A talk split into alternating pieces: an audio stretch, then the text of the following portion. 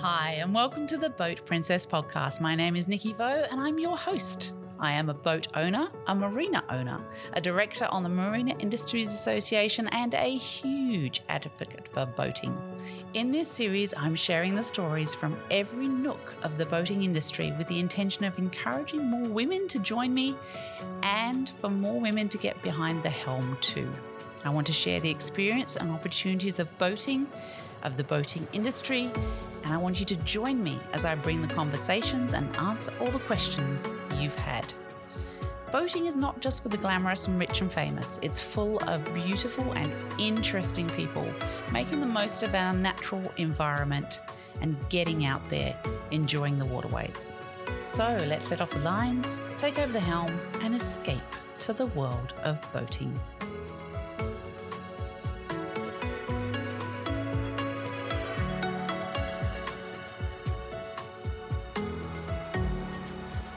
That's a lovely thing about doing this podcast, right? I'm getting to learn things about Kay that I would never ask you at a dinner party, Why not? I'd ask you. but but I but in future I will because it's I'm now that I'm doing these podcasts, I'm kind of understanding how to ask really interesting questions, not just the the usual questions one asks across the lunch table when you Mm. get to catch up once a month same or old, whatever. same old. same old, same old. What are the kids doing? Ask more in depth. You you should have that anyway. If you're ADHD, you have no filter.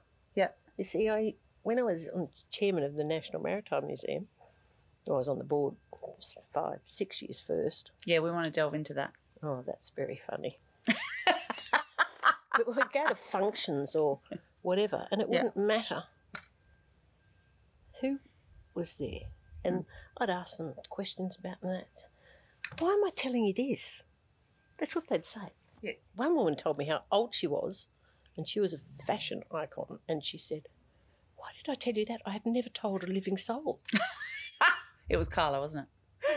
No, it wasn't. Because we love I Carla. can't. I never. I've never told anybody. I don't. People tell me things. I don't tell anybody because nine times out of ten I either forget or I think that was their business and they told me that. I used to take friends and friends of theirs or people I met like, um, not name dropping, but like the American ambassador or if it was a bloke, his wife or different people. Yeah. And my friends and we'd go out sailing on First Lady just for a picnic, go over to the basin or whatever. And I'd say at the very beginning, before we leave the dock, the old thing what is done, said, or drunk on this boat never leaves this boat. So And what goes on tour been- stays on tour. That's it. Yeah. And boy, they used to relax. Yeah. It was extraordinary. Yeah. It was extraordinary. And we had so much fun. Yeah, I'll often say to like my that. girlfriends, this is a, a circle of trust or a, a vault. Yeah. We're talking in the vault yeah. now. And mm. and it never goes any further. And if Yep. as a good friend, you've got to understand what's got to stay in the vault Yeah. So that you you remain a good friend. Yeah.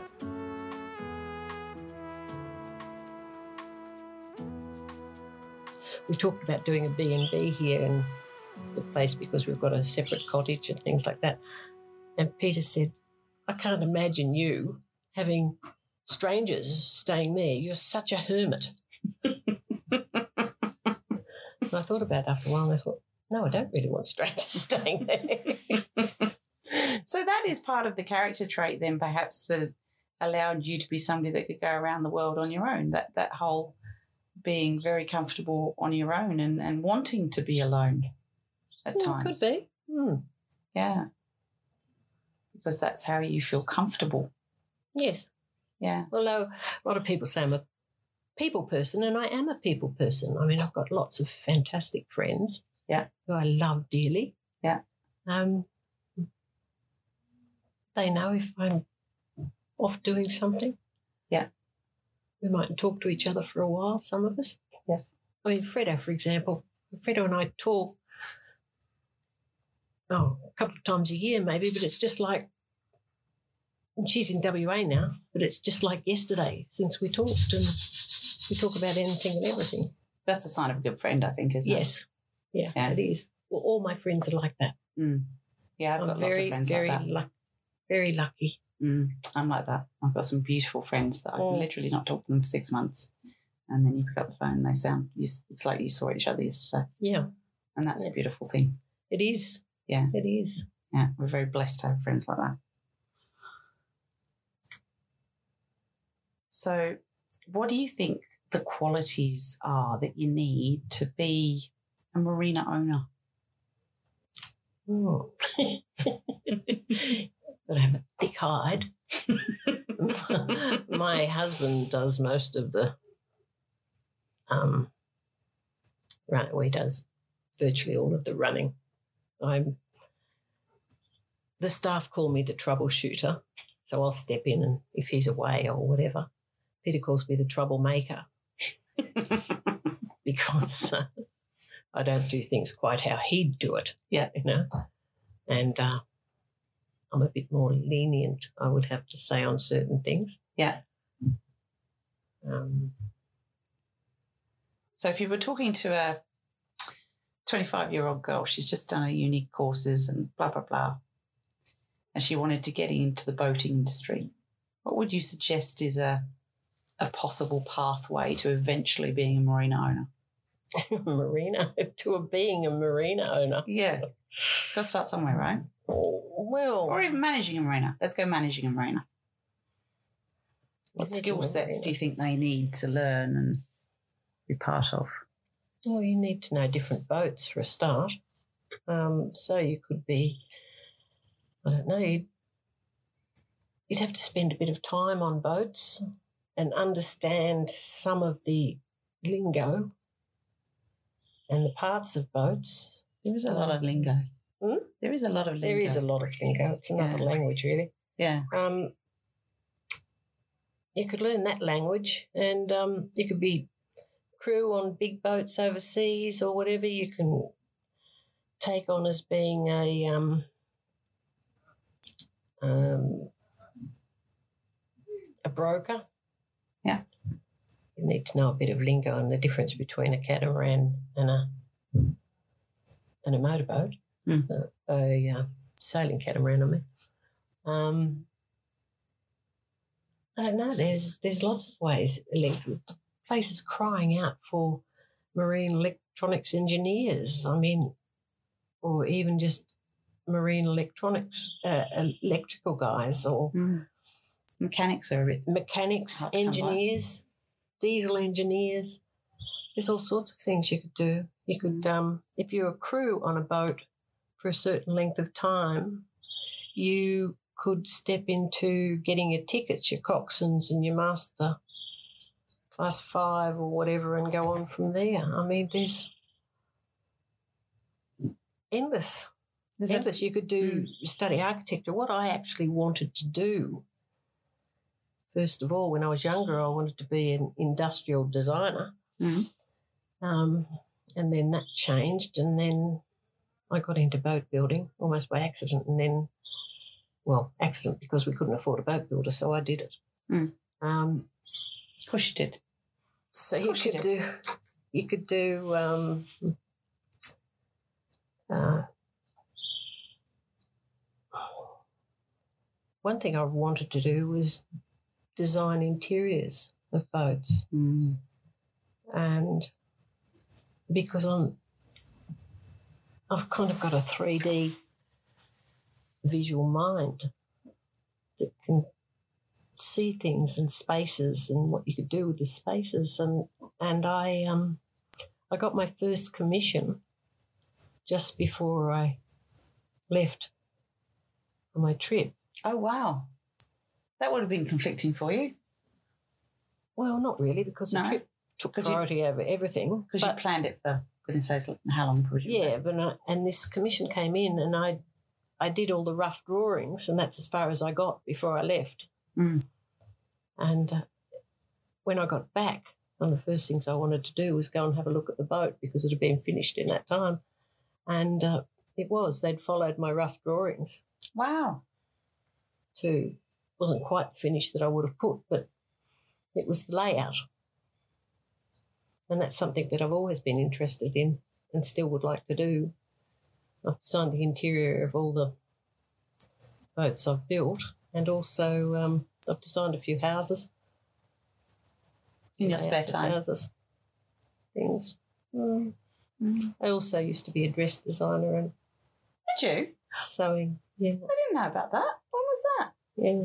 I used to do it for friends. I still, right up until a year or so ago, a couple of girlfriends. I used to make all their designer clothes to wear to work Wow. because I like sewing. Mum was a, um, a dressmaker tailor. So we were making our own school uniforms at 12. Gosh. And um, I still dabble in that. I still, I've, got, I've got a pile of sewing in there because friends always get me to fix things or make things or alter things. I'm just altering a suit for a, friend at the moment, and it's driving me insane because I'm getting so old. I need the sunlight if I've got to unpick all the sleeves. Sometimes I lose it. I mean, I know, I know, I'm, I'm, um, um, well, we know I'm ADHD for a start, but, and I get a bit excited and and I'll, well, the funniest example of my, my sewing is Peter got this, uh, it's like a turquoisey coloured shirt to get married in because my dress had turquoise and what have you in it. And uh, the sleeves are too long. So I said, I'll take those up, no problem. So I unpicked the cuff, care- carefully cut it off, stitched it all back up again, and um, put the pleats and everything in it. And I looked down and thought, that's not bad, you can't tell. And then that was that night. And then the next day I went to attack it again and I picked up the sleeve, cut it off, put the cuff back on and everything. but perfect, looked wonderful. Gave him his shirt. And the morning he got, we got married. It wasn't until we were standing there getting married. He said, Look at this, you stupid blah, blah, blah, blah, blah. And he took his coat off, and one sleeve was twice as short as the other. I'd, done such a good job. Oh, I cut the same amount off the same sleeve and put the cuff that I'd unpicked back on again. And so one was radically still too long, Yeah. and the other one was radically short. It was up near his elbow. So it was. And there commenced the marriage. no, it's very funny. And I just, I made a girlfriend a pair of pants recently. And I couldn't remember where she wanted the pockets, so I just whacked them in the side. And she said, I love these pants, you know. I need my keys every time I walk. I put the pocket so that a person be down near her knees. I sound like a complete twit, but that was my friends think it's a bit of an eccentric side to me that sometimes I lose the plot. Yet other times I can make them an outfit that'll be designer plus. They could wear to the ballet or Yeah. You know, or anywhere. Yeah. And, uh, and in the days when I was going out to all these amazing functions and meeting amazing people like the Queen or different presidents from around the world and what have you, um, I used to make my own clothes to those for those sort of things. Wow. So I wouldn't turn up to a function somewhere and see someone in the same thing. That's one way of guaranteeing it, isn't it? Yeah. Yeah. How did that feel meeting people like that for you? They're just people. Yeah. Yeah. Yeah. You Yes. took the Australian egalitarian sort of approach. Yeah. Yeah. They're just people. And I'm not a mental giant, so I've got to get into some deep and meaningful. So I just talk about everyday things and what have you. So there'd be some people out there that have been labelled with that old label of ADHD Oh, and listening to you and thinking, look, if she can do it, hopefully they're listening to you and thinking, well, if she can do it, and I can do it. yeah, you can do anything really.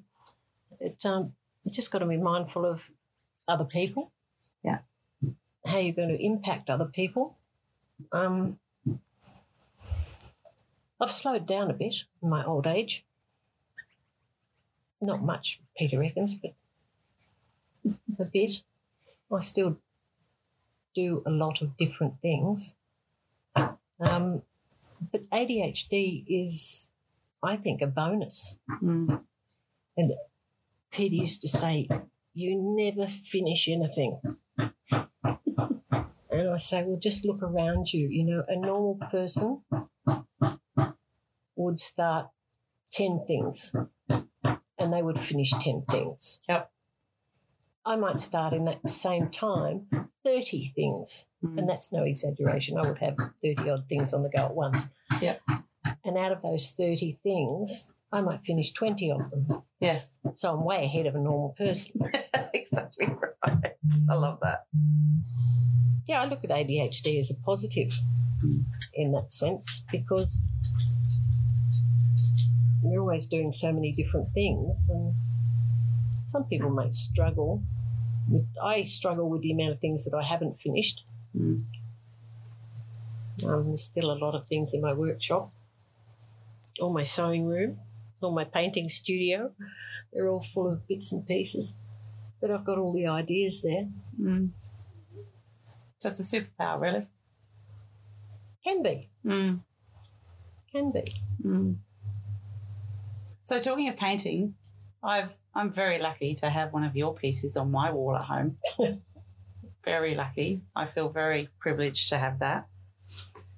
Um, and you said to me it was a it was something you had seen when you'd been out sailing. Now, obviously, you don't paint when you're on the boat. No, So how do you recall that and repaint it? How, do, how does your brain work to do that? Well, a lot of my paintings are um, still lifes where I set up this tea set, for example, and paint that. Used to be, or the ocean. I think the best painting I ever did was came out of my head. I mean, sure, I've painted, um, done a lot of paintings based on the photographs that I took from my trip. Mm. But the best ones that I've done have just come out of my head. I think where it's um, just the ocean, Mm. and I don't don't ask me where they come from. They just they just they happen. I don't uh, don't really know. Well, Darren and I certainly love ours. Thank you. Yeah, it's really lovely. So because it's it's a piece of you that we have in our lounge room. That's nice. That's a really nice thing.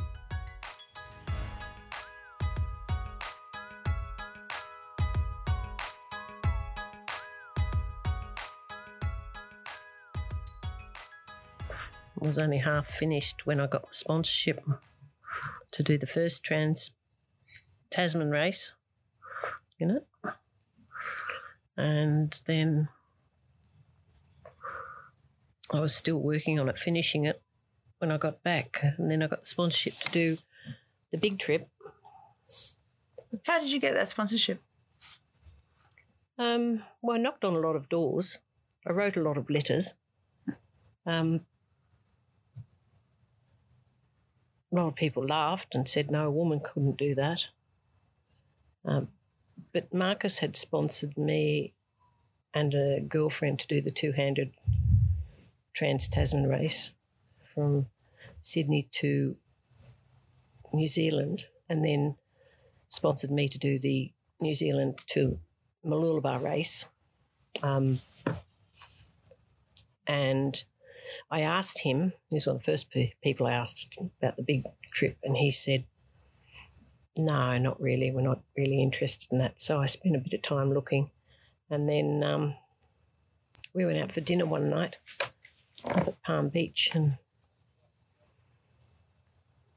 and I was telling him about it, and I said, Look, one of the things I didn't mention is that I've got to figure a way I want to raise money for kids.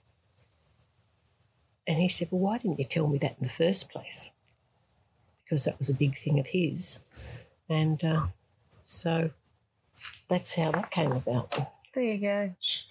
So to him, you gave him a, a really good reason to do it over and above what you were actually doing. Yeah. Yeah. And that's why you put the money behind it. And you're still friends now with Marcus, aren't you? Oh, very good friends. Yeah. Yeah, yeah. Yeah. Well, like brother and sister, really. Yeah. That's lovely. like I said before, he reckons I call a spade a fucking shovel. so, yeah, I bet you do. You don't. Trust me. No, he's um he, he said at a big function once, it was his I don't know, 60, 70 years at Blackmore's or something, I don't know what it was. And he stood up and said, I was sitting in the front. He made reference to his wife and everything and his CEO and then and then said, and for that one she was the one that told me I was effing deaf and I had to get some hearing aids. and I was. so Ah, see, that's a true friend. yeah, Does that? yeah. Yep. Because they won't listen to the wives, so on that sort of subject, so they need another No, no, it was very funny. another person they respect to tell them that. It comes down to if no one else is game enough to say the things you say. Talking of which, you once said in an interview that you're afraid of sharks and that you've sailed around the world. Yeah, I am afraid of sharks. Why are you afraid of? Sh- Where does that come from? I don't know. Sharks, spiders, and snakes. The three S's. Gosh, Hmm. all three, and you live in Australia. Yeah, killed killed a few snakes here. I killed a brown snake outside Lee's bedroom in Newport. Oh, they're nasty. They are nasty, and I didn't know they were the ones that chase you. Otherwise, I wouldn't have killed it. I would have run a mile. Yeah, But it was outside my baby's bedroom, so I had to go for it then. yeah. Any mother would. a mother will do anything for their children, right? Mm. Yeah. Gosh. And that that's just was it something that happened in your childhood that made you afraid of them, or were you taught so- taught something at school to make you afraid of them, or what? What, No, I don't know. happened? I don't know. Even after I got back, if there was a big spider in the old house we were living in at the time, I used to go and get the neighbour to come and get it out of the house. I'll say he must have thought I was pretty loopy.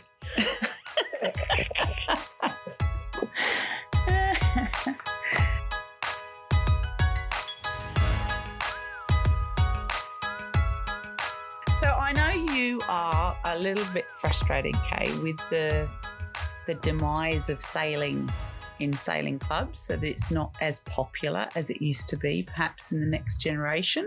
Mm-hmm. Well, am I right in saying that? First of Yeah. all, yeah.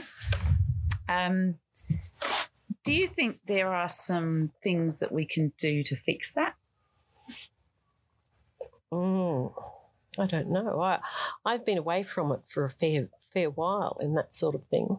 Um, I used to be involved in it, and I was involved in sailability for the disabled sailors. Mm. Which is a great, it's awesome great thing. thing still Yeah. going, and also um,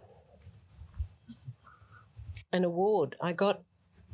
New South Wales Sports Minister and Department asked me they wanted to give me an award, Mm. and they asked me what sort of thing I'd like, and I said, "Well, I don't want a trophy or anything like that. I'd like a um, uh, an encouragement sailing encouragement award." Mm. and it started off it started off going to be one child there's six regional areas in new south wales Mhm. and there was going to be one child from each region plus uh, an instructor going to stay at the narrabeen sports academy by the time we'd figured it there were four children from each region and two instructors plus or three instructors plus a couple of trainee instructors from all over New South Wales. Mm. And so the government trained them in or whatever, got them in to Narrabeen. And these kids, one of the criteria was that they had never been sailing before. Okay, love it. Um, you weren't allowed to use um, means testing. But there was a certain leaning towards demographics. Less privileged, as it were. Mhm. Yeah. Yes. And uh, that went for, golly, how long did that go for? 20 something years. Wow. And some of those kids had never even been to a city before. Oh gosh. Some of them had never seen the ocean before. And it was one of the best things I was ever involved in because Yeah. they'd stay at Narrabeen and they'd learn boating. John Anderson was um, uh, Australian, uh, New South Wales Sailing Association, and he and a mate, old mate, used to run it, and then they had the kids as the instructors, and then they had instructors that, when they were fully trained, would go back out to the different regions. Yeah. And the things that they did fascinated me. Sometimes they'd they'd go back home and they'd start a project with either their family or neighbours or whoever to build a sailing dinghy. Yeah. Or to build a dinghy. Or some of them just got into it and joined clubs on lakes and dams and wherever else they were or rivers. Um, and they'd start sailing seriously. Some of them went on to become Australian and international sailors. Oh, that's fantastic, isn't it? And but what I loved about it was out of the week they were there, one day was spent they were taken into the city. Yeah. The National Maritime Museum and on ferries and all over the place, Manly ferries and things, have a look around. So that was one day. Another day, the Royal Prince Alfred Yacht Club had a race that afternoon, and the kids would all come down to the yacht club after they'd had their fun day, and they some of them learnt to windsurf and all different things. Yeah. Um, they'd come down and um, and they'd be billeted out on all the different yachts at the yacht club and go sailing on a yacht. Wow. And then the Alfreds used to put on a sausage sizzle and a, or a barbecue or something for all the kids before they were trucked back to there. And that was very funny because when all the kids would go on those boats, I always took out people like the Minister for Sport and and the department and what have you. Mm. And, and sometimes some of the kids on my boat to go sailing. Mm. If you could devise a way of something like that, that was purely in introducing kids that had never set foot basically on a boat before. Mm. As I said, that was one of the criteria. A couple of kids snuck in that I wasn't too happy about, like their fathers owned big yachts or something, and they just thought it'd be fun to go to the camp for the week. Wasn't impressed with that. Don't put that in. just little. And they had to be, they were very young. Yeah. That was the other thing. They were, I think it was between 12 and 16 or 12 and 17. oh, Anyway, they just at young. the time when boys are going through that tricky transition of boy to man too, Yeah, and girls. which is yeah, girls. and girls too. Yeah, yeah. So they're Yeah, all it was a going through that hormonal nightmare. yeah, yeah. So that to giving them a focus like that is a really good, and especially an outdoor activity focus. Yeah. No, it was it was a wonderful thing. yeah. And out of all the awards I got, that was one of the ones I'm most proud of Yes, it would be. because it was a living award. Yeah, And it was the one that gave back. Gave back. And it, lived for years. So if you can think of some way to do that and someone to finance it, Yeah, I mean, I was lucky because the state government took it under their sporting wing. yeah. So let's go back to that board Sorry. moment at the Maritime Museum. Is it the Maritime Museum? Australian National Maritime Museum. National Maritime Museum. Mhm. That you were on a board as a woman at a time when that was quite a rare thing to occur. Would Was you it done 30 years ago? Yeah. 30. Oh, yeah. Well, I was quite surprised. I got chosen to be on that board. Actually, I was I was chosen first on the Australian New Zealand Foundation board, and that was encouraging arts and um, exchange between Australia and New Zealand, and I found that good, interesting. Um, and then I was invited to go on the National Maritime Museum board. I was on a couple of other things. I was like sailability, different things like that. And um, the Maritime Museum Board, I was so nervous. I was so, what am I doing here? I'm sitting here with heads of industry and professors of history and all these amazing people. And I thought, what am I doing here? You know?